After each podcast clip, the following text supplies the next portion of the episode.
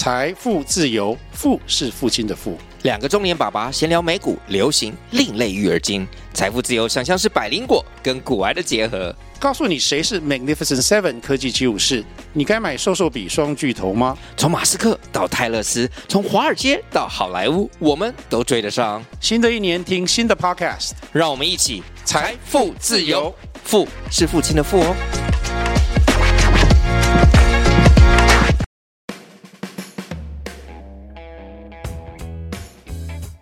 嗨，大家好，我是吕峰，欢迎回到好好买房。那我们这一集呢，一样邀请到的是高力国际研究部的董事梁怡莹。Hello，大家好，又见面了。我们先来讲大咖的好了，大咖的喜欢台湾的一些地方，到底是喜欢投哪里啊？因为你们今天有出一个研究报告，就是这些呃商业的这些交投热络，啊，大家都跑去桃园，为什么要去桃园买？还是新竹也是不错的选择？好，那我们就稍微稍微稍微讲，因为其实台湾它其实大家都讲六都加一嘛，对，七都。其实这七都我觉得它的区域跟城市发展的特色都很鲜明。嗯、那我们要讲一个地方适不适合投资，要投资什么产品，当然就看它这一个区域、这个城市它的产业发展的特色是什么。那像台北市不用讲了，就是首善之都啊，全台湾的金融政治你能想到的中心都在这边。那所以所以台台北比较红的是商办，商办。对，那还有台北没有什么商商仓储啊。因为台台北土地寸金寸土，拿来做仓储，拿来给你囤货。那我觉得，所以台北市的商办，那尤其是台北市，一定是公司要扩点的外商进入台湾，他第一个要找的地方，插旗的地方，一定就是台北市。对你，如果你进那个外商，你说你是国际的一个大牌子，你来告诉我说，哎，你总部在哪里？要在我们云林仑背。对啊，那除非你是制造厂的嘛，制造业那一种厂，那那当然我就是往这种工业工业的城市去选。但是当我想要这种比较服务业的，或者是这种资通讯产业的，那我一定是要最好的门面。那就尤其现在大家都讲说，哇，谁的门面最气派？那台北市一定是一定是首选。所以在台北市，大家最喜欢投的产品，就是我刚刚讲的，就是办公室。是。可是其实有碍于台北市办公室，刚刚讲就是真的很少，所以很多大企业最爱的就是一零一。跟南山，对，可是他们都不会卖啊。一坪已经是四千多了，而且他们是单一产权，就是你也不可能去跟他买一层，然后再来分租。那种我们也不用想了，就是我们一般人也接触不到，那也不会拿拿来市面上市面上出售。所以我刚才一直跟玉鹏哥讲说，就是其实如果我们一般投资人要投台北市办公室的话，我觉得捷运站附近，那尤其是呃，大家都会想说，因为大家买房子。一定是也是哦，捷运站周边对，沿着捷运买。那我觉得这个东西放在产业上，放在投资办公室上面，它也是一个，也是一个中心思想啊。就是我也是跟着跟着捷运走。那就像我刚刚讲，如果你手上有个五六千万哦，一一亿的资金，你也可以来找我们高力国际啊，我们也可以帮你可以吗？可以吗？当然可以，可以非常欢迎。那你们如果租不掉怎么办？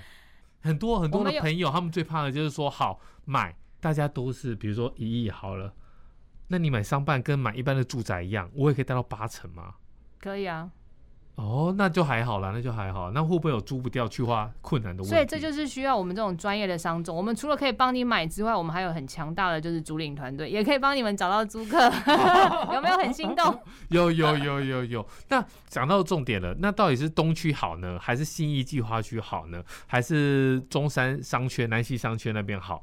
我觉得其实会比较好去化，不管是店面也好，或是商办也好，这几个商圈都有蛮不一样的特色。我先讲新义计划区，我们公司所在就在新义计划区。没错，那新义计划区它的特色就是它其实都是一栋一栋的单一产权的。我觉得我们要入手也不是这么有空间，因为里面整个新义计划区产权分散的办公大楼大概就是统一国际那一栋。对，那其他的你说一零一哦，星光、星光的，或者是国泰的，那其实都是都是。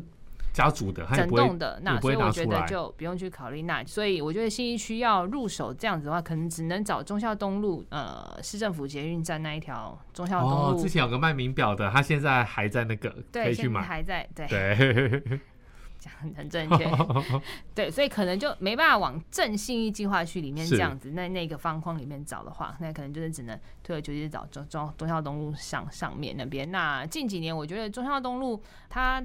店面也有它发展的一个一一一一个一个限制啦。对对，那因为其实现在近几年整个疫情的关系啦，我觉得现在会出来的选逛式的人潮不多，就是我比较不会。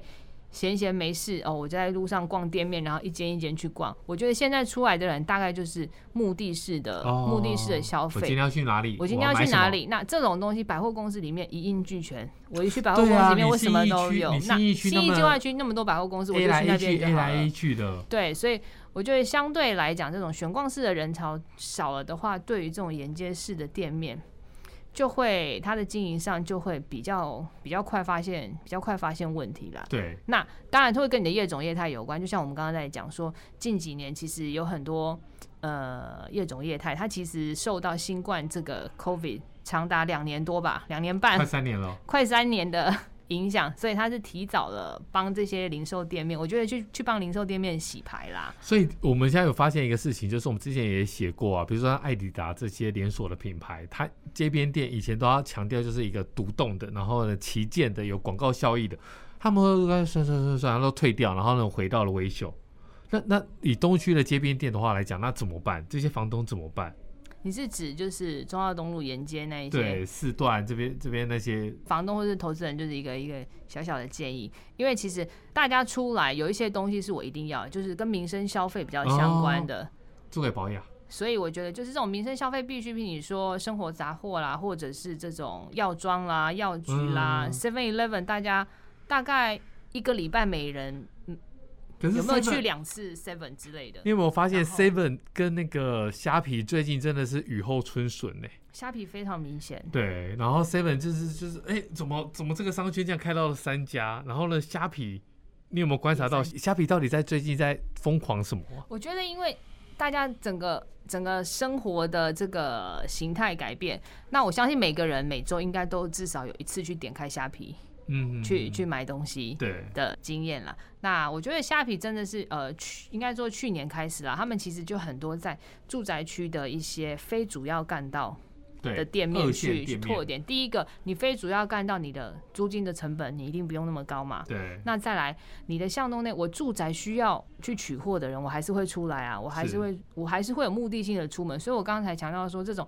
当你选逛性人潮变少的时候，这时候比较支撑目的是消费的这种零售的业种就会出来，就像刚刚讲的 Seven 啦，或者这种取货的店哦，虾皮的店到店，就像我自己住木栅，我们家附近也是忽然一年之内多了冒出来三四家这个虾皮的这个取货店，那其实他们门店都很小，就是小小的。一撩而已，对，那那个那那个租金成本，当然相对于你去租那种主要干道，因为我不需，因为会租主要干道，其实就是当时他们看中的是选逛，是因为我人潮选逛，我一定是都走主要干道嘛，会有那种是外来的，就是走过去，对，走过去，哎、欸，好像可以逛一下，可是其实虾皮它。不需要这样子的人，他就是你来拿货的，他就是非常目的型的。拿货的时候顺便买个洋洋芋片，然后带罐汽水。所以我觉得他们的策略就是就是就就是去展店在这种非主要干道的。很厉害，我看很多的二线店面的房东都叫他们救星哎，因为他们也可以带来其他的人潮，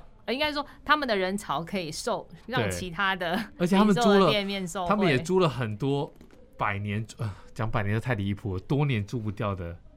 店面，对啊，像那个中间那个三角窗，他们也是租下来了。以前那个桃群，但是他会不会就是有一天就饱和了？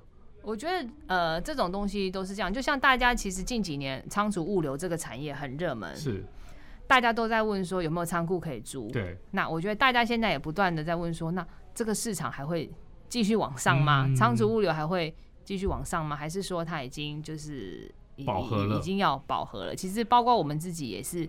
一直在不断的观察这个这个市场啦，那我觉得，因为这种东西其实都是会这么大的忽然雨后春笋，其实我觉得都是跟生活习态、生活形态、哦、大家的生活方式改变，反正现在疫情我也不太敢去逛街，但是买了货，电商按完之后还是要去拿。我我随时，因为现在消费者有一个我觉得蛮明显的地方，就是我讲究及时性。嗯、我想到要买什么东西，我就赶快上网看一看，看一看，看一看，按按按按，那按按就好了。那其实这就是我们讲的，就是指尖经济嘛。你看，你会发现，其实指尖经济的消费的占比，在近几年已经越来越大，越来越大了。对，所以我觉得这也是 这种商店吼，这样子可以近几年就是发展很快的原因。对，那除了东区之外呢？那像中山南西那边呢？我觉得中山南西它它的商圈特色也也蛮明显的，因为而且我发现就是我之前要去呃中山站中山站的那家迪卡侬吧，对，所以经过经过的时候，哇，整个周末我发现那边的人潮远远的比。东区忠孝东路来的还要，因为我觉得多很多。东区有一点就是被拉散了，就是说你你的特色不明显的情况之下，东区的人潮都被新一区拉散。但是南西商圈的话，还是有很多比较特色的小店。因为东区，我觉得它，因为它整个我们讲东区商圈，其实是一个蛮长的、蛮长的一条一条范围啦。是。那再加上东区近几年一开始，因为它整个租金的一个一个高高涨，有一段时间它也是高。高太多了，就是姿态还蛮，嗯，对，蛮高的，就是 高涨的关系。那再加上有时候你要促进一些新的呃新的人流进来，是那个地区它需要有一些新的话题跟新的开发。就像新一计划区，它其实近几年它一直有新的，包括办公大楼也好啦，或是新开的店也好，或是新开的饭店也好，它总是会有一些新的话题，让它保持市场的一个新鲜感。嗯，可是其实我们可以回想一下，其实东区可能。很久以来，没有什么太。最近东区要开始做都更了啦。对，正义国宅那个嘛。对。我们讲在那个之前啊，其实安静蛮长的一段一段时间。那我们听到我们听到的新闻都是永福楼搬走，或者是 朝贵餐厅就是结束，都是比较这种。朝贵也还在卖，有兴趣的可以去买。对，就是这样子的新闻。那没有一个就是真的比较振奋人心或是吸引力的这个话题性进来。那我们当然也希望就是。透过这个新的都更案起来之后，它其实可以吸引回一些新的这些哈人潮跟人流进来。嗯、那中山站那边，我觉得它的特色就非常明显，因为我觉得它其实有一引进蛮多，就是这种日系的这种小店或者是餐饮餐厅、下午茶。那个松饼，我觉得已经十几年了，还要排队。因为大家现在一间两间这样子开下去，那因为大家现在也没有办法去日本体验这样子。对。讲说是到地日本来的这种这种体验，所以我觉得这也是一个一一个噱头，因为在那边可以可以取得这样子。那再就是它其实中山商圈它那边的它商圈的特色也是蛮明显的啦，就是属于这种比较年轻啦，对。然后因为年轻人本来就是这。就是在疫情之下比较勇敢走出，比较有活力的，比较有活力、勇敢走出户外的的那那一群啊。了解。所以我觉得我之前去迪卡侬的时候也是被好多人哦，然后那时候大概是四月五月吗，就是刚疫情还蛮严重的时候。嗯、对，年轻人是勇敢的，勇敢年轻人。对，都是年轻人，一群一群这样子。然后呢，你就可以看到哇，他等马路的人潮啊，是，你可以发现跟中孝东路就好啦。那我们就去那个中山站买了啦。对，那边连接店面应该可以下手吧？我觉得以这样子的人人潮的话，呃，它其实一定有它支撑的一个一一个效应。可是我觉得还是要取决在于说我们出租的业种，因为我觉得现在你租给什么样的租客，其实是、嗯、是是蛮重要的。对对，因为这个时代呢变化的变化太快了。好，那台北的那两个商业，比如说内科跟北市科，会不会也是你们接下来的重点呢？内科其实是一个从民国八十几年就发展到现在，它其实是一个很成熟的一个一个商圈嘛，就是厂办大楼为主。那里面包括你说像呃一些像 Line 啊，他们都都在里面。那它其实发展的已经很很成熟了。那近几年也因为整个台北市空置率很低啦，那包括内科空置率也很低，啊、所以其实它释出的物件也也不多。那现在大家话题最新的就是北市科，北市科，北士科有办法真的复制内科的成功模式吗？就我们就想，内科从八十几年到现在，它也其实是，其实我们都觉得一个区域的一个开发跟发展，大概需要抓二十年、二十五年以上的一个成熟度。就像新义计划区，在一九八零年代也不是现在这个样子。多少人走到现在这个样子，其实也是花了二三十年的时间。多少人在万泰那个时候没有？怎么没有去买地？对，那个时候不是说买买店面，那时候买地就好了。对，那再看台中的七期。新市镇市政府那一带七期七期从化区，它也是花了二十几年的时间才走到现在比较有 copy 新义计划区的这个模式，所以我们都觉得这样子的一个呃区域新兴区域的发展成熟了。通常以都市计划发展的轨迹来看，大概就是抓个二二二三十年。那北四科二三十年二十年以后，北四科是有机会的。我觉得呃，北市科现在它刚好就是因为因为其实台北市的都市愿景，它定位了好几个门户。我们讲东区门户就是南港那一块，西区门户就是台北车站，然后我刚刚讲的双子双子星门户那一块。那北区门户现在就是定位在就是呃北市科，嗯、北市科那一带，其实就是做一个产业的一个一个串联，从细致串联到南港，然后再串联到内科，然后再串联到北市科，然后这样一连去把台北的这个产业轴带都把它串起来。那当然，北市科现在其实已经其实有已经有很多建商，他们已经都在里面插旗要要布局了。那像之前其实也有一些企业，他们买了那边的呃商办商办区，就要去做这个整栋的一个一个自用啦。那当然，我觉得北市科它现在发展。当然还没有说那么明显的像内科那样。那前一阵子，因为去年吧，台北市政府也标了那个地上权。那星光人寿，然后人保电脑，人寿是不是钱太多了，啊，到处投哎，欸？他们要要要要消化，要消化，对啊。然后就是要找投资，要找投资工具啊。那人保集团也过去了，就要去做开发。他们除了他们自己的总部之外嘛，那所以我觉得，那再加上北市科。呃，台北市政府有把它定位做一个，就是这种比较智慧型的示范社区啦，嗯、就是它里面很多东西都会用智慧城市的概念去去治理，会当做一个呃智慧城市的这种，所以是有希望的，但就是要等大概二十年，所以你各位的话就是要有长期抗战的准备。对，那我们如果走出了台北呢？走出台北之外，新北市好像还好，我们这样讲会不会被背后有人骂？对，不要来后市。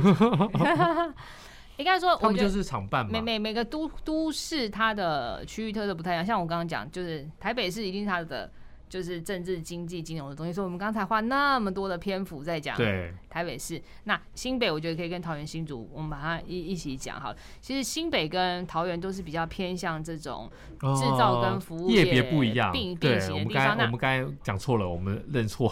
对对，那台北市很明显就是金融服务业，金融服务，然后资通讯、资通讯这种。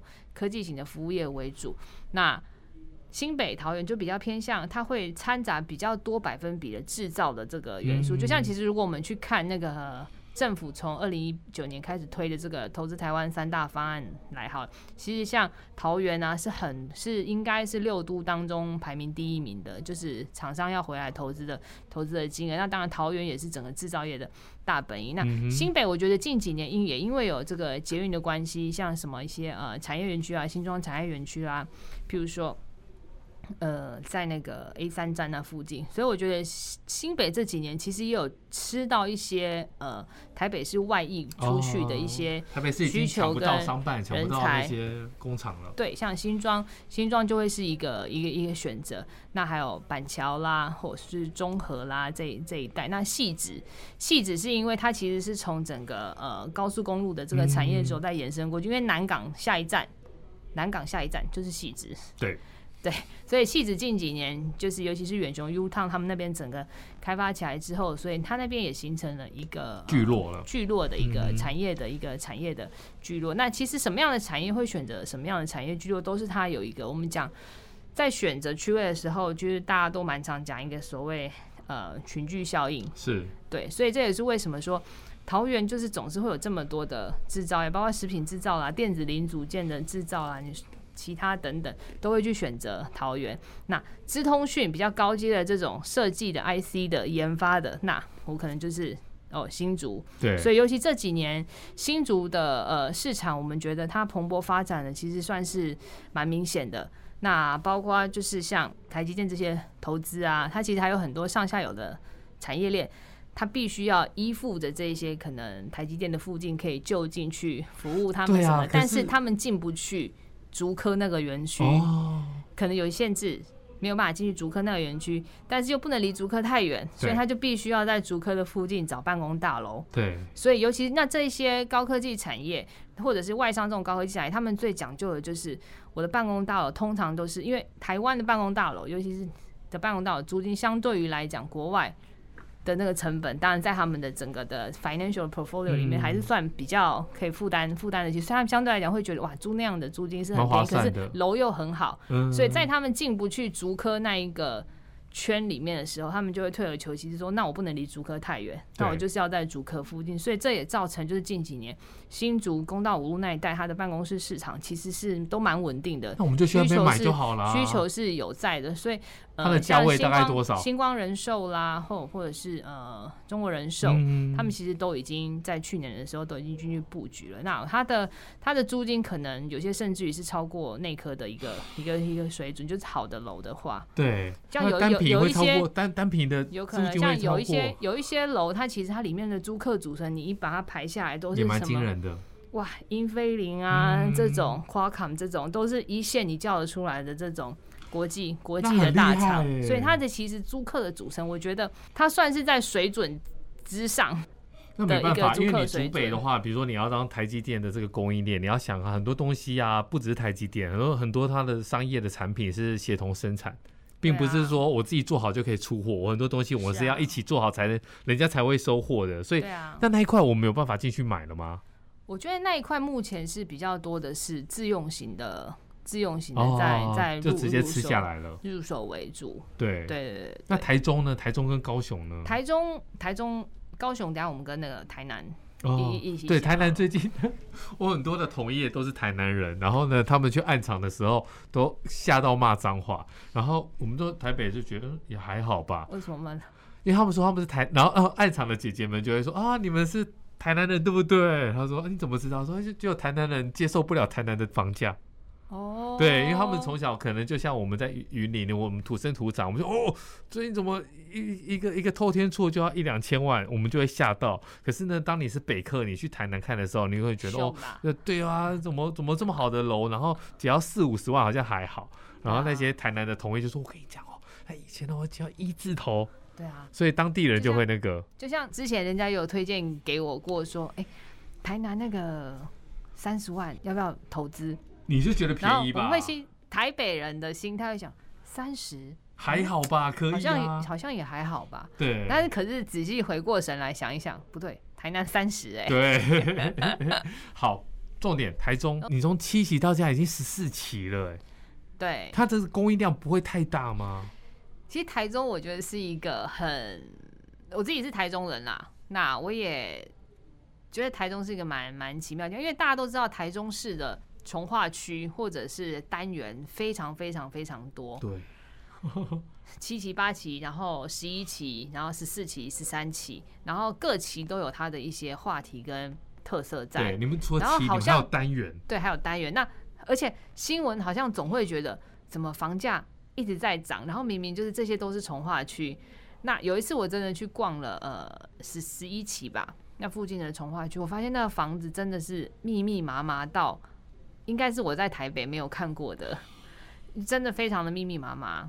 那我觉得这些，我坦白认为，这些从化区的房子如果全部盖起来，那个人口的数量应该是远远大于台中市，甚至于是中彰的人口数的数量。我觉得那个供给量是非常非常，我觉得那个供给量是非常非常庞大的。对，所以这时候我们就讲到说，你挑选住宅的时候，那当然就是什么。Location location location 一定是区位去区位去取胜啊！那像去年跟前年的房市，我们自己也有一点觉得，它其实是全台遍地开花啦，感觉好像我只要买哪边，哪边？就没有就一定赚钱。不对不对，感觉。除了台北外遍地开花，对，台北是，是，我刚 没有没有想到它，对，我们很难过，台北没有怎么涨，因为台北就是一个。涨太呃呃，可能我们已经对它本来就是已经在一个相对高点，那很多人可能就是好吧，我们就讲以现在来讲，就台北已经是在高原期很久了，对。然后其他县市可能中南部正在往上，对，就是从只是不知道这个冲、那个。可是老师，我想问一个问题：我们台北在高原期那么久了，那其他的台南这些新竹涨上来，难道我们不会有一种都心回归的效应吗？我们周边都已经这么贵了，大家不会再回头说好吧，都已经一样一瓶要八九十，我们再回来买台北。有机会吗？我觉得其他人要涨到跟台北要追上台北的这个高原，还是还是需要有蛮大的。台北都已经六十几了，蛮大的努力空间。你们十四期也六十几啦。对，我知道双向圆嘛。对，那那有机会吗？呃，我觉得就就就像水南，以水南经贸园区来讲好了，水南经贸园区它现在也都是号称八九十，嗯，就是八九十的推案已经。开始慢慢喊出来。那曾几何时，我没有想过会有八九十这种对这种这种数字。那其实就像你刚刚讲的，就是之前我们公司几个同事也曾经讨论到说，当台中一瓶都要八九十的时候，我那我干脆就回来买台北就好啦。对啊，问题是现在八九十在台北。你买不到东西喽，就是你拿你同样的品质，那边可能八九十万你买得到，对，同样的等级、同样的品质、同样的建材、同样的都长得一模一样的。可是你对没错，那个东西八九十万你买得到，可是这样的东西你放到台北市八九十，你是你可能只能买下一阶，对，下一阶的东西。对，就是你们公司旁边那个卓百，他们在台中也有盖哦。可是价钱就不一样啊，啊，是不是就这个概念？是啊，你在台北你买不到卓白，其实就像因为因为我自己是住文山区啦，所以就是会比较文山区近几年的房房价跟其他区啦。那我觉得文山区就是它相对来讲，它的价格在台北市应该算是平时，对，比较对亲民，哦，对，但是它的好处是。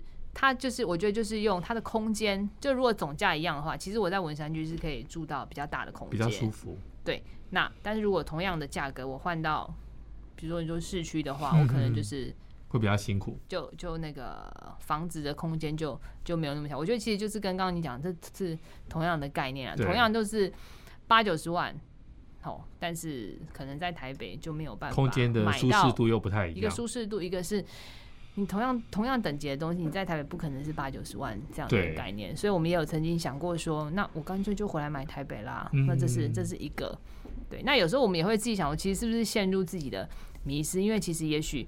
真正在的台中人真觉得哦，台中才是比你们台北好啊！我在这个台湾的中心啊，我有高铁啊，然后我去南去北就是一个小时而已，很快就到了，不像你们台北要跑一趟南部还要那么久。对，我们要去高雄还是要得经过你们台中。对。那如果台中的话，还是看好，但是量有点太大。我觉得量有点太，我觉得量真的是。很大，很惊人的量，量真的是很惊人，很惊人。但尤其是这几年，其实台中市都是我们讲土地交易建商买最多的地方嘛，那势必未来。建商买地，建商买的地有了库存，一定是要是推案啦，所以势必它也是整个推案量就是最大，它也是一个推案量很很很庞大的地方。那近几年台中的发展，我觉得不外乎几个啊，一个就是人口、产业跟交通。交通它现在在已经有捷运通了嘛，那产业它有它的大肚山的这个精密机械的产业廊带，那再加上台商这一波的回来投资，因为当时在以前时代那个背景，其实有很多西进的企业是。从台中过去的，对，所以这一波回流，我觉得哎、欸，也有吸引到这些台商再在你们大肚山这些，你们当然要到七期，到水南，你要去买一个房子啊，买个联居啊，不然朋友来走，人人家怎么会知道？相对来讲，有赚到钱嘞。除了住宅区，他们也会带来，他需要办公空间嘛，因为他拉生产线回来的话，他总需要一些门面啦，去扩扩扩张啊，那所以同时也会带动办公室的需求，所以我觉得近几年台中的这些。发展都是刚好蛮天时地利人和在在在促成，就是有钱了，老板有钱了，然后呢买住宅，然后有公司要买办公室，所以我觉得台中近几年发展是这样。那台南跟高雄，我觉得这几年也是因为整个台湾科技业的这个热潮，因为台湾一向就是以出口为导向的一个在支撑国家的经济。那出口里面最大的宗的就是电子业、科技业的嘛。那近几年它包括。也就台积电要去哪边，哪边就是话题很热。撒豆成兵。对，所以台积电哦，就是说要去高雄啊，要去台南。那其实台南跟高雄长期以来，我们会认为它其实在都市的发展上，他们是属于人口比较外流的，嗯，人口比较外流的一一一些都市。那人口外流，你本身就比较难去支持一个住宅的刚性需求，因为我人都北漂，对啊，或是中漂嘛，那我的需求一定是哪里有人，我才能够。哪里有住宅的？那现在大家回去啦，有工作机会，大家就愿意啦。那现在我觉得是一个转机，因为这些厂下去干，因为除了台积电，刚刚我们一直讲台积电它本身之外，它一定会有很多上下游的产业链，它需要依附着它。是。那这些其实对当地来讲都是一个就业机会。那有了就业机会，就会有定住人口进去。那有了定住人口，就会有住宅的一个刚性需求在。但是炒作的这个成分氛围是有点。我觉得这也是对对对，政府不得不出手的主主因之一啊。那我觉得这些到最后潮水退了啦，我觉得就是真正的刚性需求它还是会在，只是我觉得热度不会像去年前年这么的、嗯、这么的热络。对对，那我来给大家翻译翻译，就是你自住的可以买，但是如果你不是要在那边工作，不是要进去。当 R D 的话，你就不用趁着这一波进去抢，因为你现在抢也可能抢在高点。等到说，哎、不要忘了哦，大家现在看了很风光，但是呢，电子业三个字送你无薪假。等到无薪假出来的时候，其实到时候真的就像专家讲的，你可能也会面临到一些比较大的一些波动。我觉得现在的不动产投资其实都是要停看听啦，因为其实现在有。大家都知道，现在有很多外在的一个不确定性，国际间的不确定性，嗯、战争啦，哦，俄乌这个战争就会不自觉的让人联想到，嗯哼，我们这边。那再来就是整个呃通货膨胀的通货膨胀的影响啊，然后再加上，好，讲到通货膨胀，我们最后一分钟，专家你帮我们解释一下，大家江湖传说通货膨胀要对付的方法就是买房，你怎么看？呃，江湖传说，我记得杨总裁好像也有。也有讲过，这样子就是大家都很容易想说买房，其实我觉得有有两种，一个是买房抗通膨，因为认为它抗跌保值，因为我的钱越变越薄嘛，我能买的东西越来越少。那第二种就是我是现金为王，我觉得我握有现金比较实在。那其实我觉得你的存款里面有一些钱的人，你是可以去做买房抗买房抗通膨抗跌的这个动作。是，可是如果我的存款我买房，我还要用很大一部分的贷款，贷款或者是会挤压缩拉太大的话，会挤压缩到我很多平常，因为当升息的时候，我就会面临消费排挤。对，因为我的升息，我的通货膨胀也会面临消费排挤。你的房贷是不可能延的。对，所以我觉得就是自己要去考量。那我们。也一直在想说，到底这个时间点是要叫人家买房抗通膨好呢，嗯、或者是说，其实你应该是要现金为王？那买房抗通膨，我们也有生意，就是我们鼓励人家，其实这个时候你可以勇敢的去出价。那现金为王，我们也会鼓励，就是你可以赶快弹性的处分掉你手上的资产。对，那我们也是可以有生意做。对。